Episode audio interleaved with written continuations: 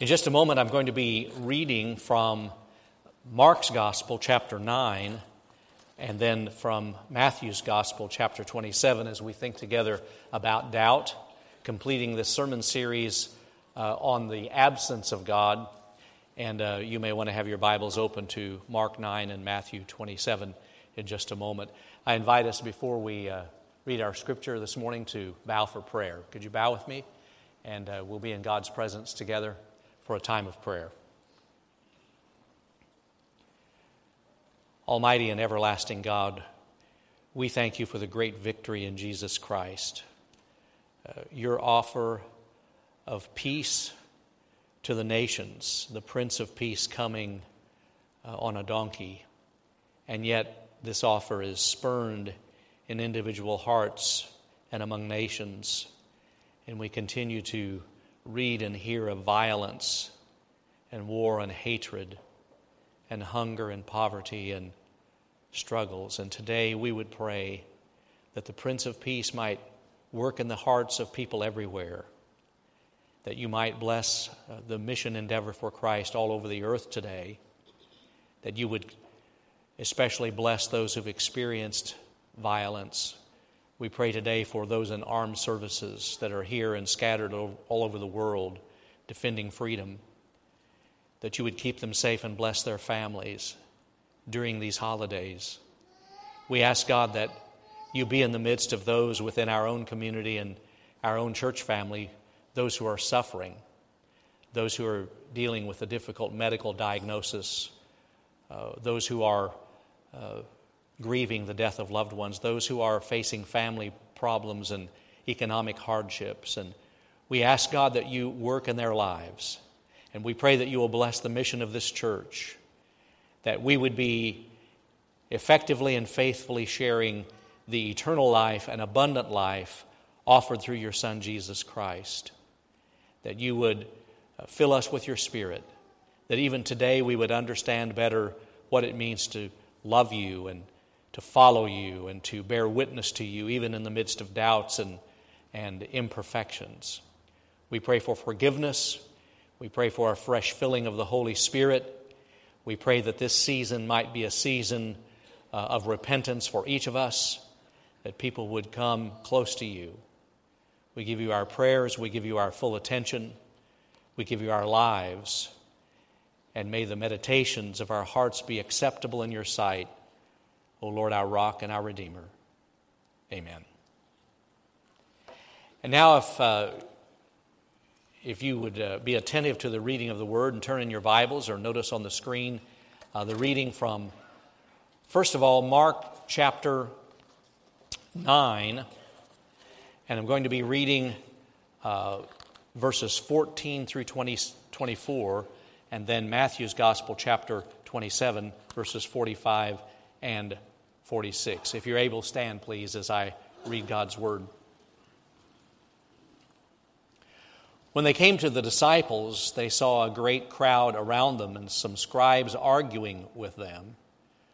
When the whole crowd saw him, they were immediately overcome with awe and they ran forward to greet him. He asked them, What are you arguing about with them? Someone from the crowd answered him, Teacher, I brought you my son he has a spirit that makes him unable to speak, and whenever it seizes him, it dashes him down, and he foams and grinds his teeth and becomes rigid. And I asked your disciples to, let, to cast it out, but they could not do so. He answered them, You faithless generation, how much longer must I be among you? How much longer must I put up with you? Bring him to me. And they brought the boy to him. When the Spirit saw him, immediately it convulsed the boy, and he fell on the ground and rolled about, foaming at the mouth. Jesus asked the father, How long has this been happening to him? And he said, From childhood.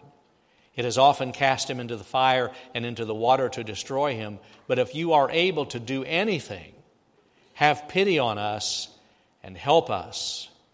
Jesus said to him, If you are able, all things can be done for the one who believes.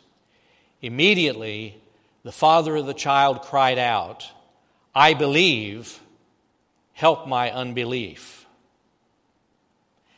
And then from Matthew's Gospel,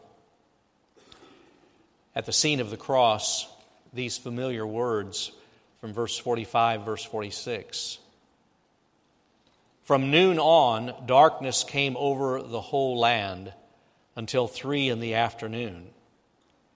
And about three o'clock, Jesus cried with a loud voice, Eli, Eli, lema sabachthani, that is, My God, my God, why have you forsaken me?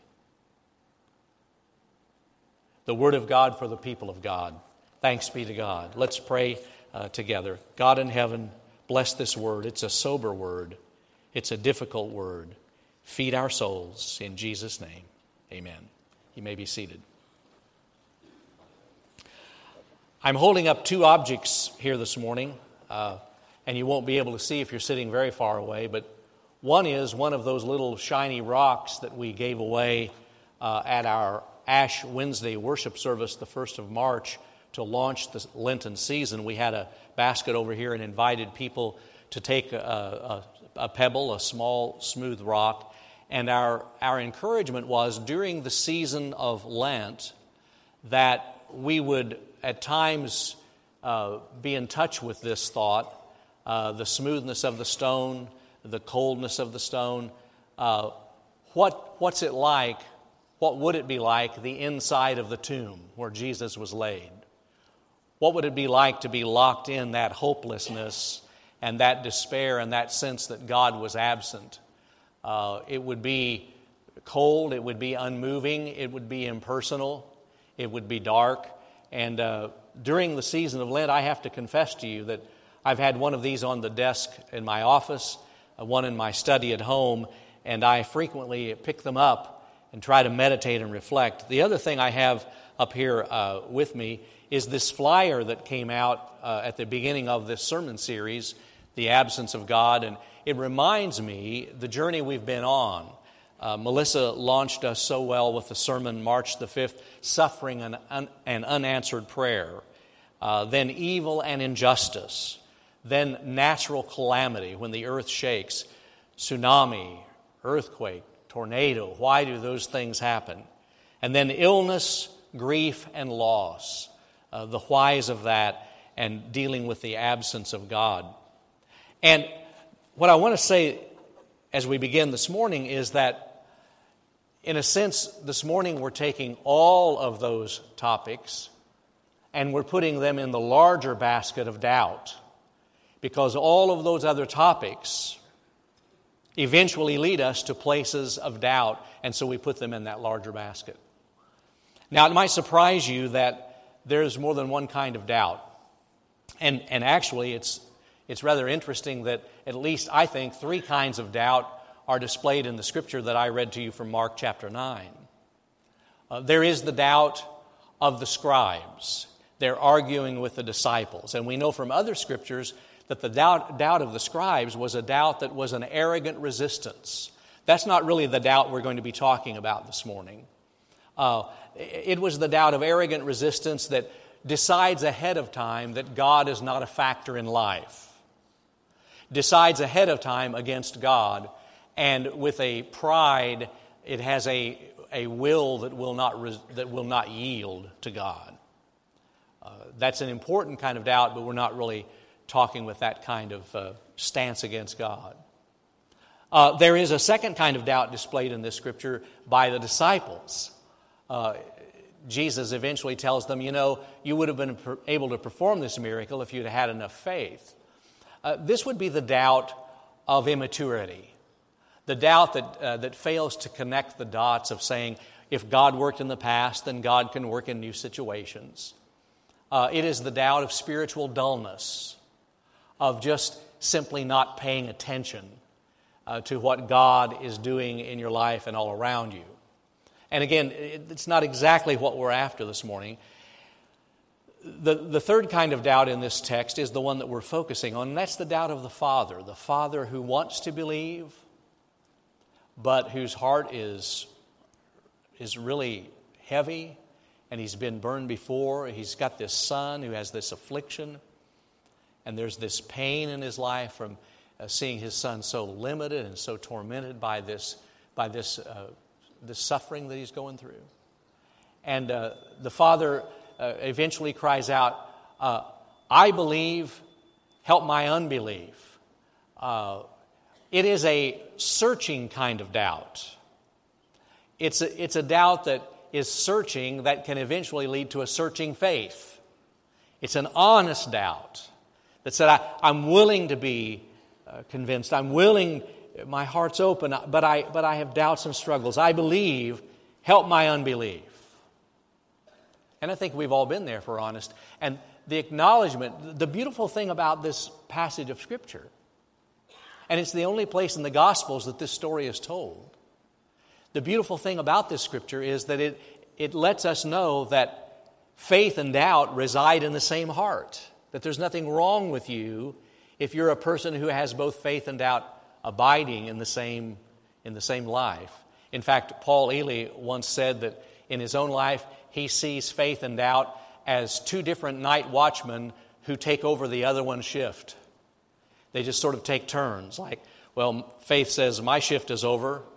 Uh, I need to go to sleep for a while. And, and doubt comes along and says, I'll take over for an eight hour shift. And, and they're, they're both in the same heart. Faith and doubt, night watchmen, uh, each taking turns with the shift. And I, I, do want to alleviate guilt this morning to know that to let you know that the doubt is a part of growing faith. This this father in this story tells us that it's nothing to be ashamed of to have doubts. Do you remember uh, the stories we heard about Mother Teresa after her death? Before she died, all we heard is these magnificent deeds of faith, these incredibly unselfish acts that created a life that was the model of service and self forgetfulness. And then after she died, through journals and through other things that people discovered, she had enormous doubts. She had seasons of spiritual dryness where she really wondered where God was and honestly experienced the absence of God. And you think, you know, if Mother Teresa could have all those struggles, and still do all those great works, you know, maybe there's hope for me. Maybe there's hope for you. When it comes down to it, you and I need to remember that faith is not becoming all knowing. You know, I think sometimes we, we feel like if I, if I could just get all the answers, I would have faith. Or if I have enough faith, God will tell me all the answers.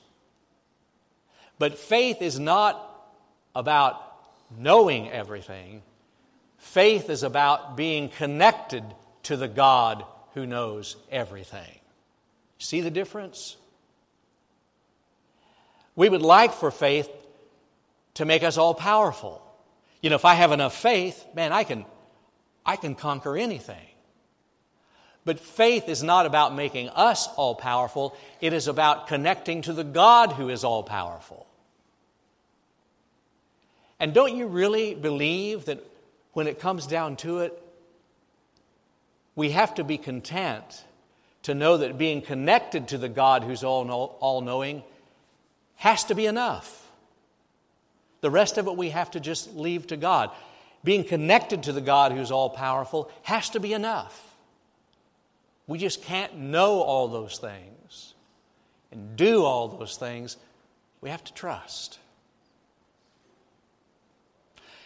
And then the second passage of Scripture Jesus hanging on the cross that Friday afternoon. And, and Matthew vividly describes it. He says, as Jesus is hanging on the cross and the life is ebbing out of him from noon to three o'clock in the afternoon, darkness over the whole land. And Jesus cries out, My God, my God, why have you forsaken me? The only time I know of in Scripture where Jesus didn't call God Father, called him God. Because he felt that loneliness, no doubt felt the absence of God. You know from the Many times I talk about him that uh, Henry Nouwen is one of my favorite authors. He was a man who wrote and did inc- he did incredible things in helping people connect with God, come to Christ, have a deeper prayer life. And yet, in the last book he wrote before he died, he talked about how he was so embarrassed. He said, People come to me for help with their prayer life all the time, and he said, I don't feel like I have a good prayer life. In fact, he said, I feel like my prayers are as dead as rock. And he said, the best word to describe my spiritual life at times is darkness. What was it that happened on the cross as Jesus cried out, My God, where are you? What's with all this darkness? You see that darkness theme?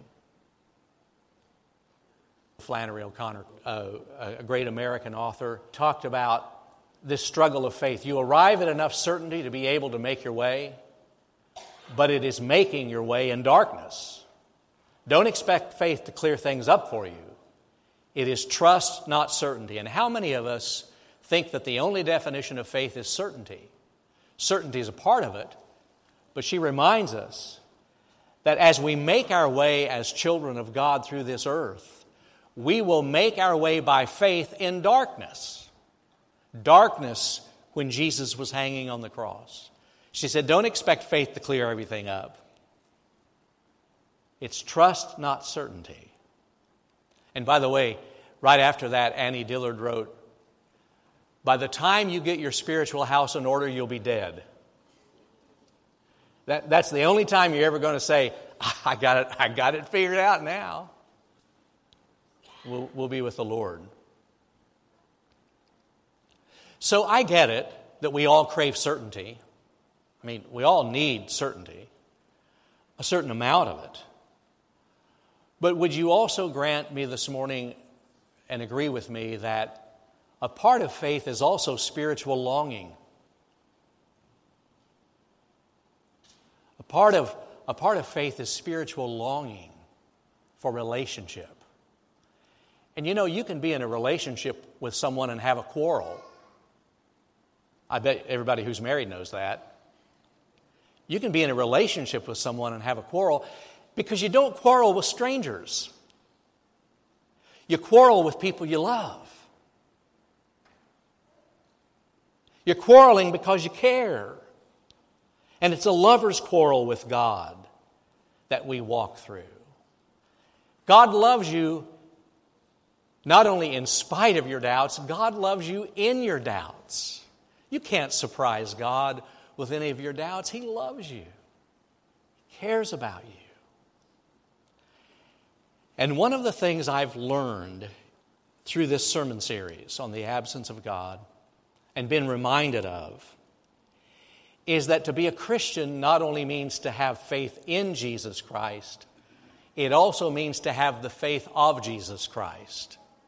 That means that when I became a believer, Jesus came to live inside me, and the same stubborn faith that would allow him to trust God even in that dark moment on the cross, even when he felt like God was absent, that same stubborn faith in God when God seems absent is in me. And when I'm failing as a Christian, when I'm stumbling as a believer and I'm not trusting God, Jesus Christ is in me and I have the faith of Jesus, not just faith in Jesus. And Jesus is standing there interceding and believing for me. Because scripture says in Hebrews 7:25 that Jesus ever lives to make intercessions for us. And you remember what that means that he is always there for us? So that when you're going through doubt and struggle about the absence of God, Jesus may be saying to you, I know exactly what you're going through. Let me tell you about a dark Friday afternoon a long time ago.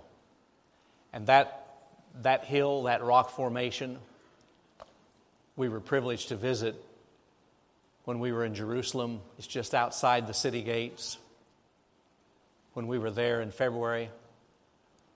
Nobody knows for sure, but many believe that's Golgotha. That's that rocky hill that looks like a skull, where on a dark Friday afternoon, Jesus bore it all.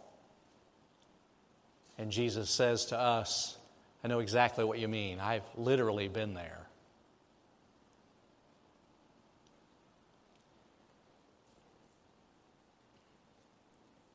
Brian McLaren tells about a friend who emailed him one time and said, uh, the friend said, You know, I went through a long part of my Christian life where I was afraid to acknowledge my doubts. I was afraid to ask questions because I would look like a weak Christian or uh, one who didn't believe the Bible. And he said, I got tired of the dishonesty. I got tired of the pressure. I got tired of the, the sense of emptiness. And he said, So I, I learned to finally acknowledge the questions. I learned to finally acknowledge the, the struggles and uh, I let those things come to the surface. And he said, It's, it's so much more freeing to, able, to be able to face my doubts. He said, It's still hard. But he said, Despite my fears, I've not fallen away from God, I've fallen into God. And I got to thinking, that's not a bad way to conclude this sermon series on the absence of God. We don't have to fall away from God. Sometimes we just don't understand it all, but we can fall into God. Fall into God and trust Him. Let's pray.